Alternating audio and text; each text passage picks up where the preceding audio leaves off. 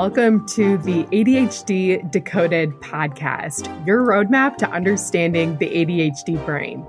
Here we offer you brain hacks to inspire and empower you to take charge of your life. Whether you were recently diagnosed, have been coping for years, think you might have ADHD, or are wanting to learn more about the ADHD brain in general, then this podcast is for you. I am your host, Amanda Fisher, and this is brought to you by the Kaleidoscope Society.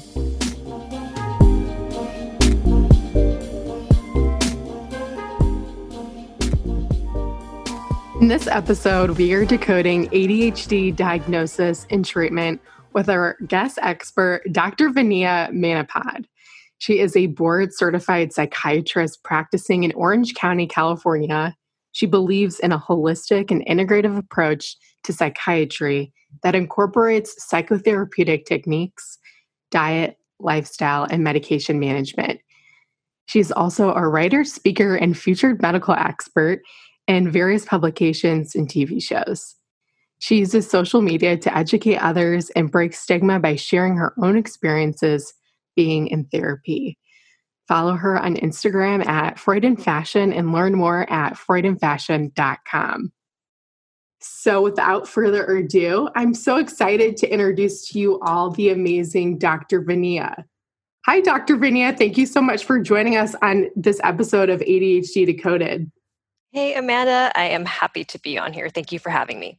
So, let's just dive right in. So, Dr. Vania, how does one seek an ADHD diagnosis if they think they have it? And what is the process like?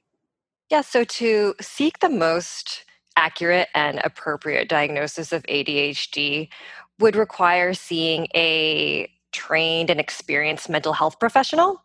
So that could include a psychiatrist such as myself, I would do a structured evaluation, a comprehensive evaluation. And since I'm a medical doctor and psychiatrists are medical doctors, we would also consider, you know, are there any medical conditions that could be contributing to these symptoms? And also making sure that perhaps some of these symptoms that might be ADHD aren't attributed to other psychiatric disorders like a mood disorder or anxiety disorder. So they could see a psychiatrist such as myself or a therapist uh, therapists would do the same and have a comprehensive evaluation, and they would focus on psychological history and can make the diagnosis as well. And another alternative could be seeing a psychologist who could do psychological testing, and that would include a battery of tests that would assess for IQ, attention span, learning disabilities, in addition to ruling out other conditions such as mood disorder, anxiety disorder, or personality disorders.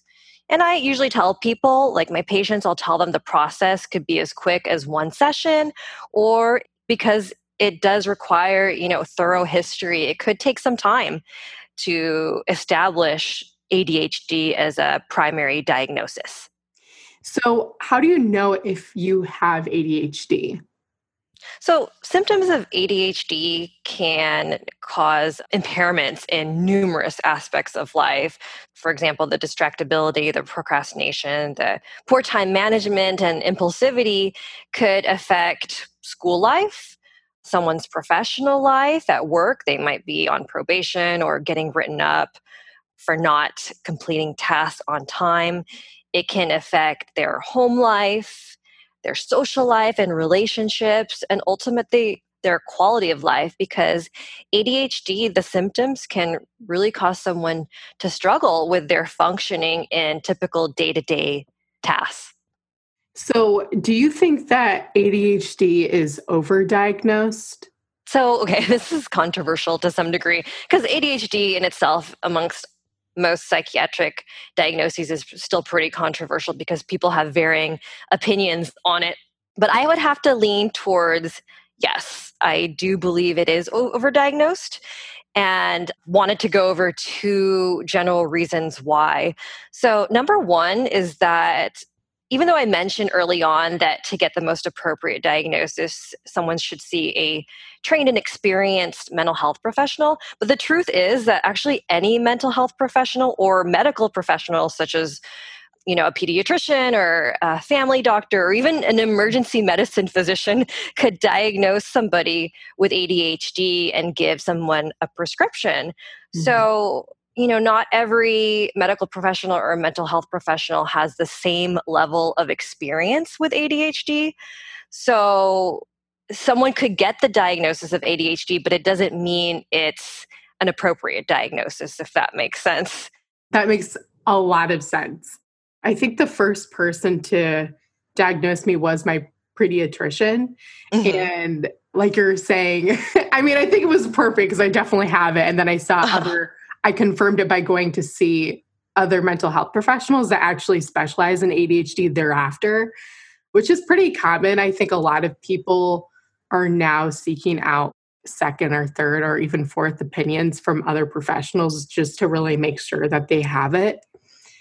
But it just i feel like it should become simplified in some way.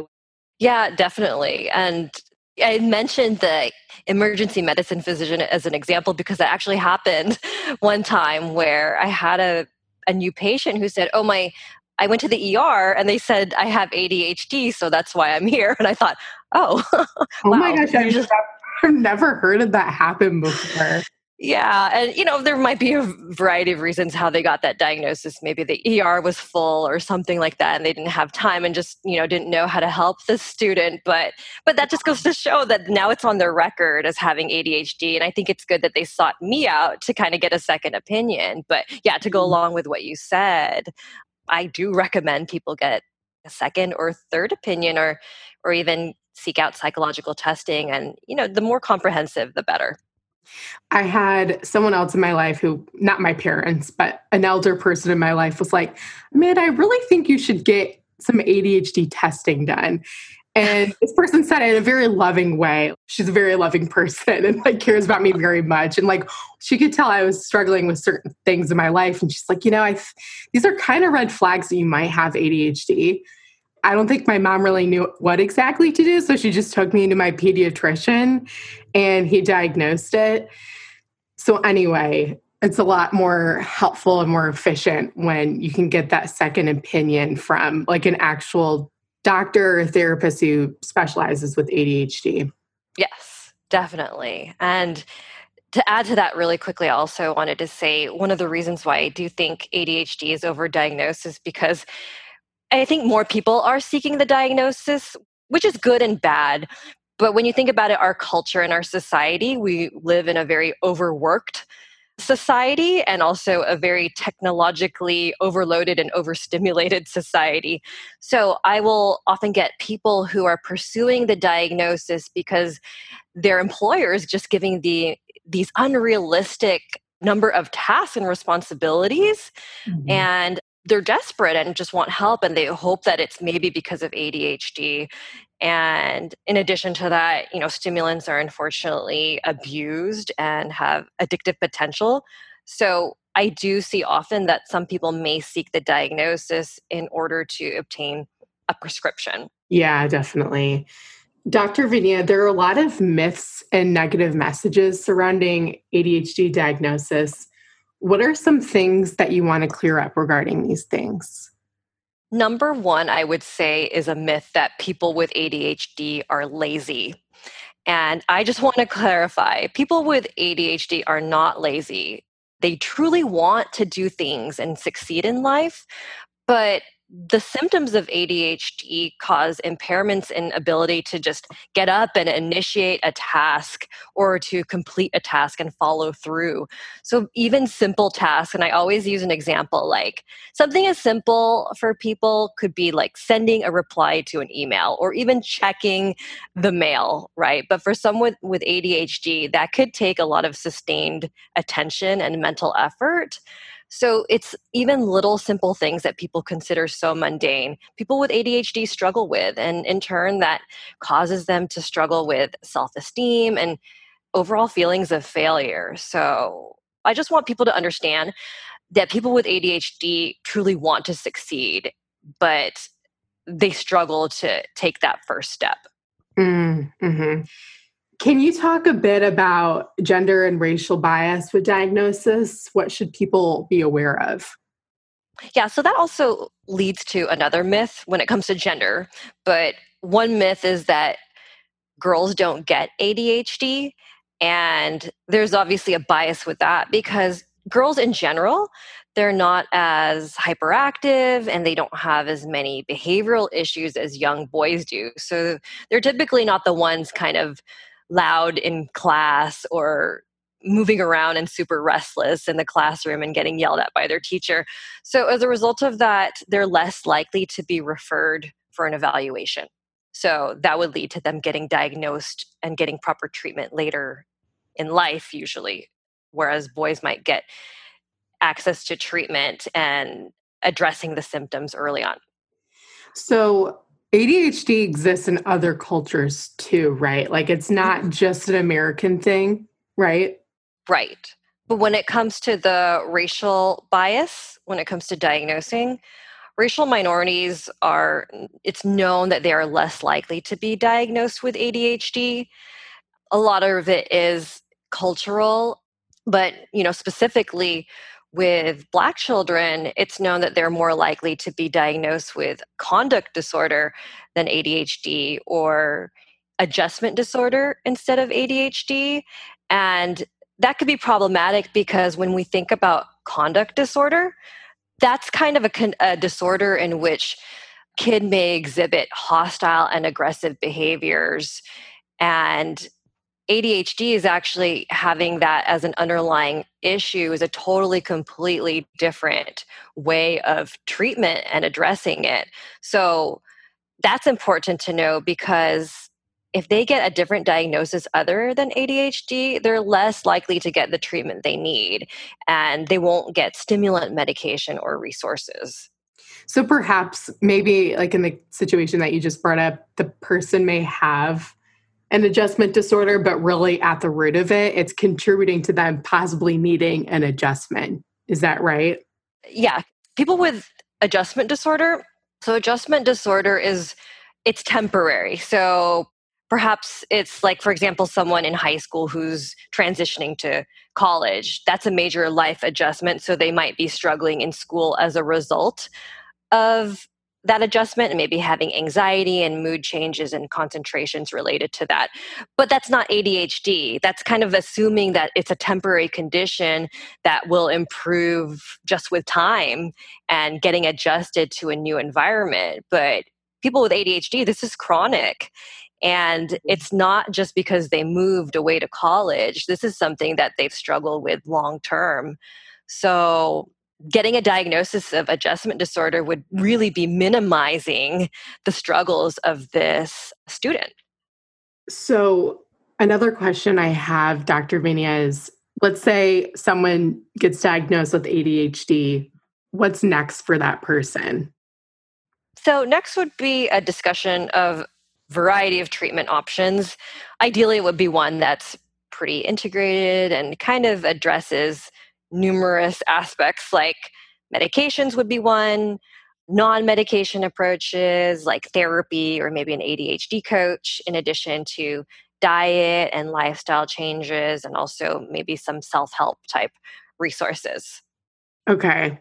And can you talk a little bit more about creating an integrated treatment plan that works for an individual? Yeah. So the first line of treatment is medications. So, specifically, stimulant medications like methylphenidate, which is the generic for Ritalin, or dextroamphetamine, which is the generic for the Adderall family. So, that's usually the first line and the most studied to be the most helpful at getting symptoms under control. But it's not just medications. Medications might help the symptoms feel more manageable, but then a lot of it is also doing non medication approaches and addressing things that we can control. So, for example, having a planner, keeping a planner where we organize our schedule and give ourselves structure. And that could also include lifestyle changes like diet, because there's specific foods that can worsen ADHD symptoms, and also knowing that exercise can reduce the severity of ADHD symptoms and also emphasizing the importance of sleep. So it's pretty comprehensive because there's a variety of ways that people can address their ADHD and have more control over their symptoms. So, one question that comes up for me is I'm I'm thinking some of our listeners probably are apprehensive to going on medication for the ADHD and perhaps want to use something more natural. So, what are some options for those kinds of people?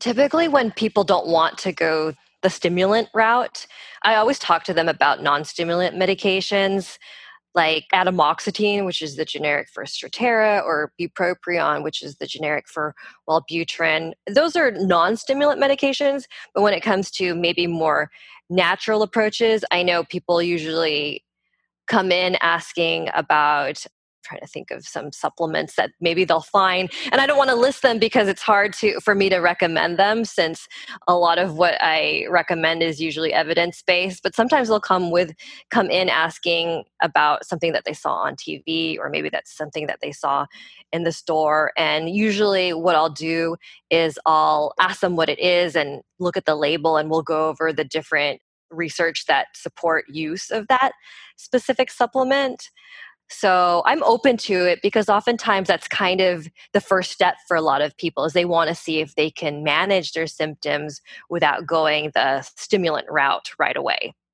Yeah, that happens a lot. Like just within the circle of people who I've talked to who have ADHD, a lot of them are like, whoa, medications. I want to stay far away from those. I'm not that crazy. I don't need meds. but I find, I personally find comfort in, I was reading this book and the author, I forget who it was, but they said that medication is just the cornerstone of treatment. And then there's a lot of therapy that needs to be sought out in conjunction with the medication. And I feel like a lot of times people will just be like, oh, I have meds, I'm good. My ADHD is maintained, I'm fine.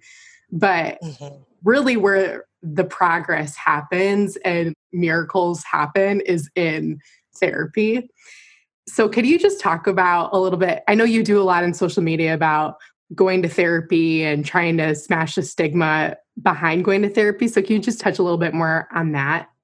Yeah. So, psychotherapy that would address ADHD, cognitive behavioral therapy has been the most supported by research. And I've done this with some of my patients before too, but a lot of it includes providing some structure and routine. So, having their planner and bringing a planner with them every day of treatment is usually part of it, but also addressing some of the cognitive distortions that people get from having ADHD. So, that could be like, an automatic thought when someone's faced with having to do a responsibility is that, oh, this is too hard for me, right? This is going to take too much time, or it's just these automatic negative assumptions, or I don't want to do this because I'm going to fail. And that's usually a result of this negative poor self-esteem and these feelings of failure that just kind of build up over time. So a lot of it is helping them recognize look, there are things that we can do to be proactive and recognize that these are our automatic thoughts. But if we change our thoughts, then we do have more control and have and can take action to address it. So that does take a lot of work. It's so much easier to focus on our negative thoughts, right, than it is to change our perspective to something that's more positive and reframe it to the idea that yes, we can do these things. Yes, we could be proactive and prioritize our sleep or write in our planner and maintain a structured schedule. So it does take a lot of encouragement, which is why I recommend people see a psychotherapist to help guide them to do these things. Yeah, absolutely. And for all of our listeners out there who may be saying to themselves, I don't need a psychotherapist. Like, I'm fine. I can do this all on my own. I'm going to pick myself up by my bootstraps and I'm just going to do me. And I just want to say that that's a very American mentality. Not that it's the most terrible thing in the world, but as your friend, I just want to let you all know it's just so, like, so much more fruit can be born when you have a professional like Dr. Vania to be there to really help you like become a champion over your life and your ADHD. Okay, so Dr. Vania, one of the things you mentioned a little bit ago is about nutrition. What would you say are some ADHD friendly foods and what are not ADHD friendly foods? Because, for example, I have a friend and her mom got so mad at her one morning because when she woke up, she didn't really have a breakfast ready for her and her siblings. So she just went for the candy bar. she went for the candy bars in their in their closet and she had 8 of them. And this friend of mine has ADHD and is getting treated for it. But, you know, I think that's pretty common, like us ADHDers will seek out those sugary foods so that they can boost our dopamine levels. So, can you talk about some ADHD friendly foods and then some not so ADHD friendly foods? Yeah, I will start by saying that eight candy bars definitely is not ADHD friendly. but I can understand why someone with ADHD would turn to that because it's it's it's easy, right? It's right there. It's easily accessible. Doesn't take much effort.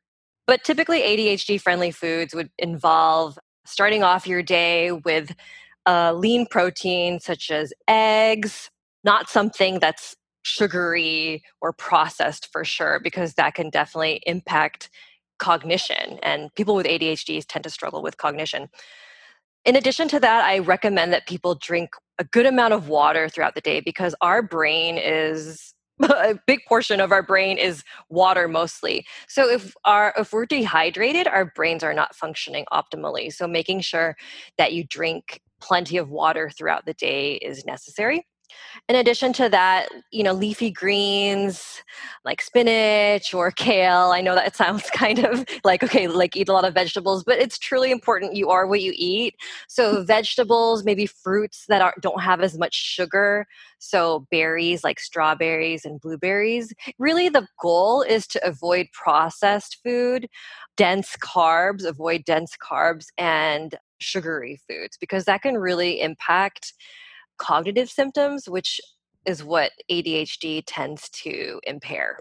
That can be so hard sometimes because I'm such a, a, lover of pancakes in the morning. Like I always look forward to my pancakes like on the weekend or something. And how do you feel after the pancakes? uh, I don't feel like I'm ready to go for the day because I need yeah. I definitely need that lean protein.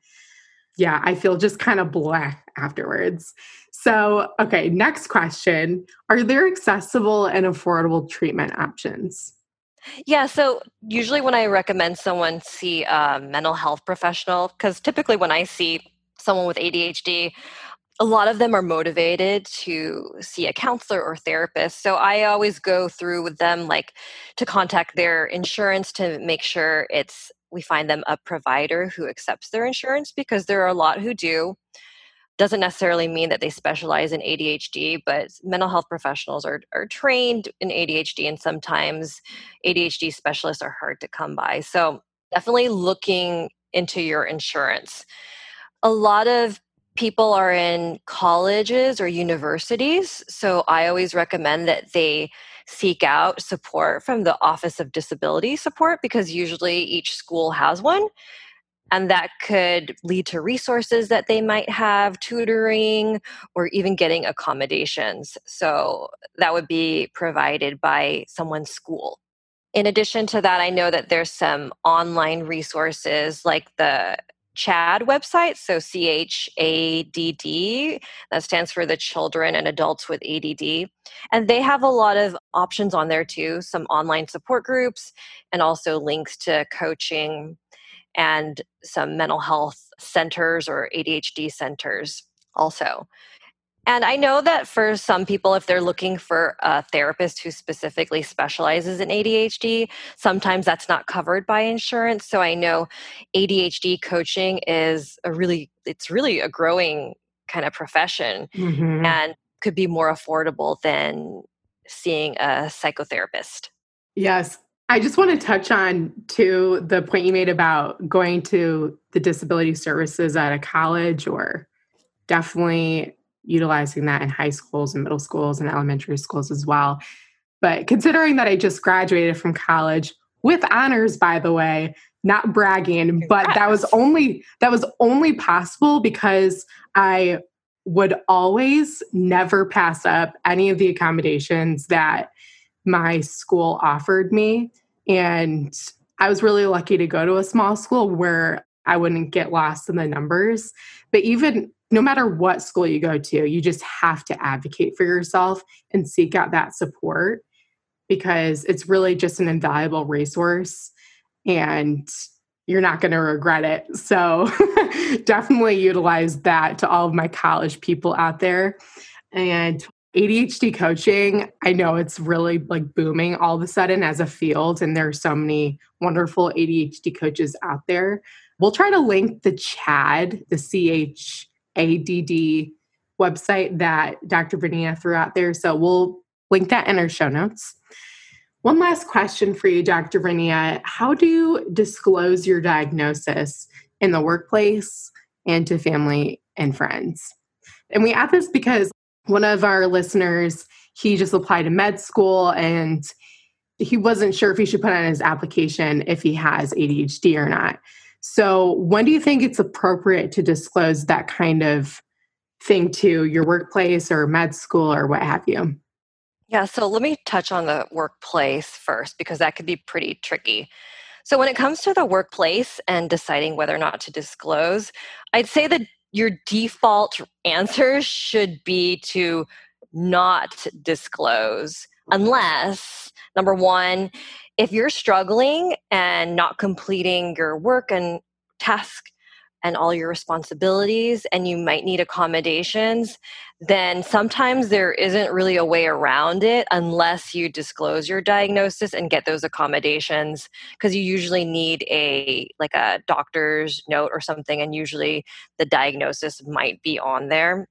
So that would be one situation where you might consider doing so. And number 2, maybe it would be okay to do so if your employer or your supervisors are super supportive. So I've had patients where they'll have a boss who also has ADHD or knows what it's like to struggle with ADHD. And I've seen them be so supportive to the point that they would suggest, like, my patient gets evaluated or gets the diagnosis because they want them to succeed. So that's usually a sign of a supportive mm. employer or supervisor is if they understand what it's like to live with ADHD.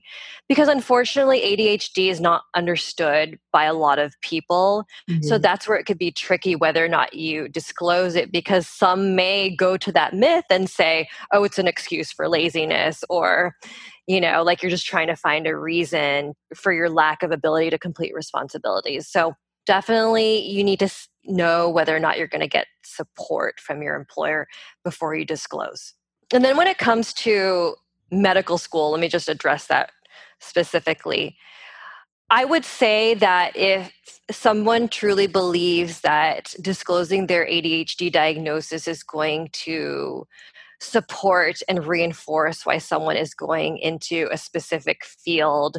So, for example, maybe maybe they've had positive experiences with doctors or therapists in getting support and treatment and they want to convey that that is truly a reason why they want to go into medicine then i would say go for it because it sounds like something they're passionate about and something that's extremely important to them but only if they feel confident that they can handle whatever response they may get from the admissions committee, right? So if they get, if they're not accepted, will they be okay knowing that they gave their all into their application and disclosing that they had ADHD is truly something that they wanted to do and believed in?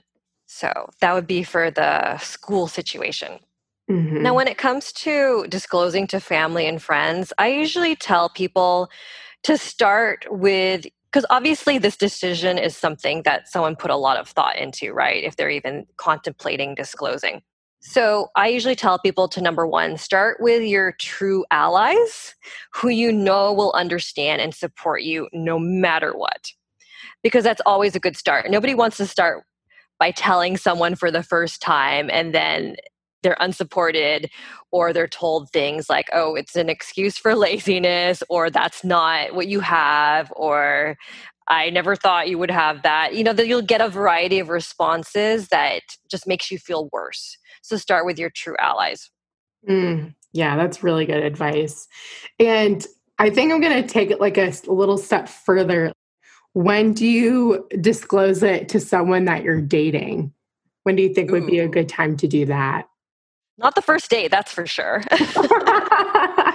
Unless that person also see that kind of goes along with it, right? So if if you feel like someone has a deep understanding of what it's like to live with ADHD and you get that on your first date even or within the first few dates and you feel like it would open yourself up more to this person and contribute to the connection that you have, then I would say trust your gut and go for it. Yet also be cautious that you may not get the response that you want, right? Mm-hmm. So it's kind of like if you it feels right to you, do it, but also be cautious and prepared in case you don't get the response that you want from them. I could see though where some people are like, you know, because ADHD impacts so many aspects of someone's life that they just want to be open about it. Like if they don't return your text message right away and you're like starting to date somebody and they're like, why don't you text me? And it's like, oh, you know, I have ADHD. you know, you want them to understand, but sometimes you want to wait until you know that it's something that they'll accept no matter what. Yeah, have them fall in love with you first and then there you go. there you go. Right. Well, wonderful. Thank you so much, Dr. Vania. Is there anything else you feel like you should convey to our listeners? I would have to say that when it comes to ADHD, I want people to know that there's hope in being able to find treatment, find support. Oftentimes, people really struggle with self esteem and feelings of failure and a sense of hopelessness that they can't succeed. But obviously, by listening to this podcast, you either are concerned that you might have ADHD, or maybe you have ADHD, or you know someone who has ADHD. I just want to convey that it's possible to get support and treatment in order to succeed. Well, awesome. Thank you so much, Dr. Vania, for your time and your expertise and for sharing all of it with our listeners. We couldn't thank you enough. So, thank you so much. To recap this episode, we want to make sure you got the three main takeaways. Number one, ADHDers are not lazy. It's a chronic condition that seeps into our everyday lives. We generally have a hard time with things like paying attention, prioritizing and executing tasks, getting started, sustaining effort, managing emotions, and keeping several things in mind at once. Now, this isn't to say that we don't get lazy from time to time, just like anybody else, but what may be perceived as laziness to others typically isn't laziness at all. Rather, it is really a problem with the chemical dynamics in our brain it's not under our voluntary control. And for 80 to 90% of people with ADHD, medication can significantly improve these problems, which leads us into our next point. Takeaway number two if you think you have ADHD, see a trained and experienced mental health professional, preferably someone who has background in working with ADHD, such as a therapist, psychiatrist, or psychologist. Need help finding one? Check out our links in our show notes. Takeaway number three your integrative treatment plan should look a little something like this therapy with a mental health professional, medication if you so choose, or a different alternative, daily exercise, starting your day off with eggs or lean protein, drinking plenty of water, eating your greens and fruits and vegetables, getting an adequate amount of sleep every night. If you're in a school setting, Definitely utilize your school's disability services. Seek out or start an ADHD support group in your area. Get an ADHD coach. And these are just some of the many things that you can do to manage your ADHD better. And I know it can be overwhelming, so start with one thing. What's your one thing going to be? Thank you for tuning into ADHD Decoded, a podcast by the Kaleidoscope Society. Help us empower more ADHDers by sharing this podcast or by becoming an official supporter on Patreon. Patreon is an online platform where you can support content creators like me. Become an ADHD Decoded patron for as little as $10, and your donation will help us keep this podcast going. A special shout out goes out to our generous patrons Alexander Hey, Alex Oviatt, Daniel Ott, Christine Fischer, Jonathan Stephens, Shannon Grace Sokol, and the House of Appreciation. We thank you for your continued support and generosity, and we couldn't do this podcast without you. You can learn more about becoming a patron, access transcripts, and everything else on our website, ADHDdecodedpodcast.com. You can also follow us on social media at ADHD Decoded. This is your host, Amanda Fisher. Until next time, be the boss of your brain.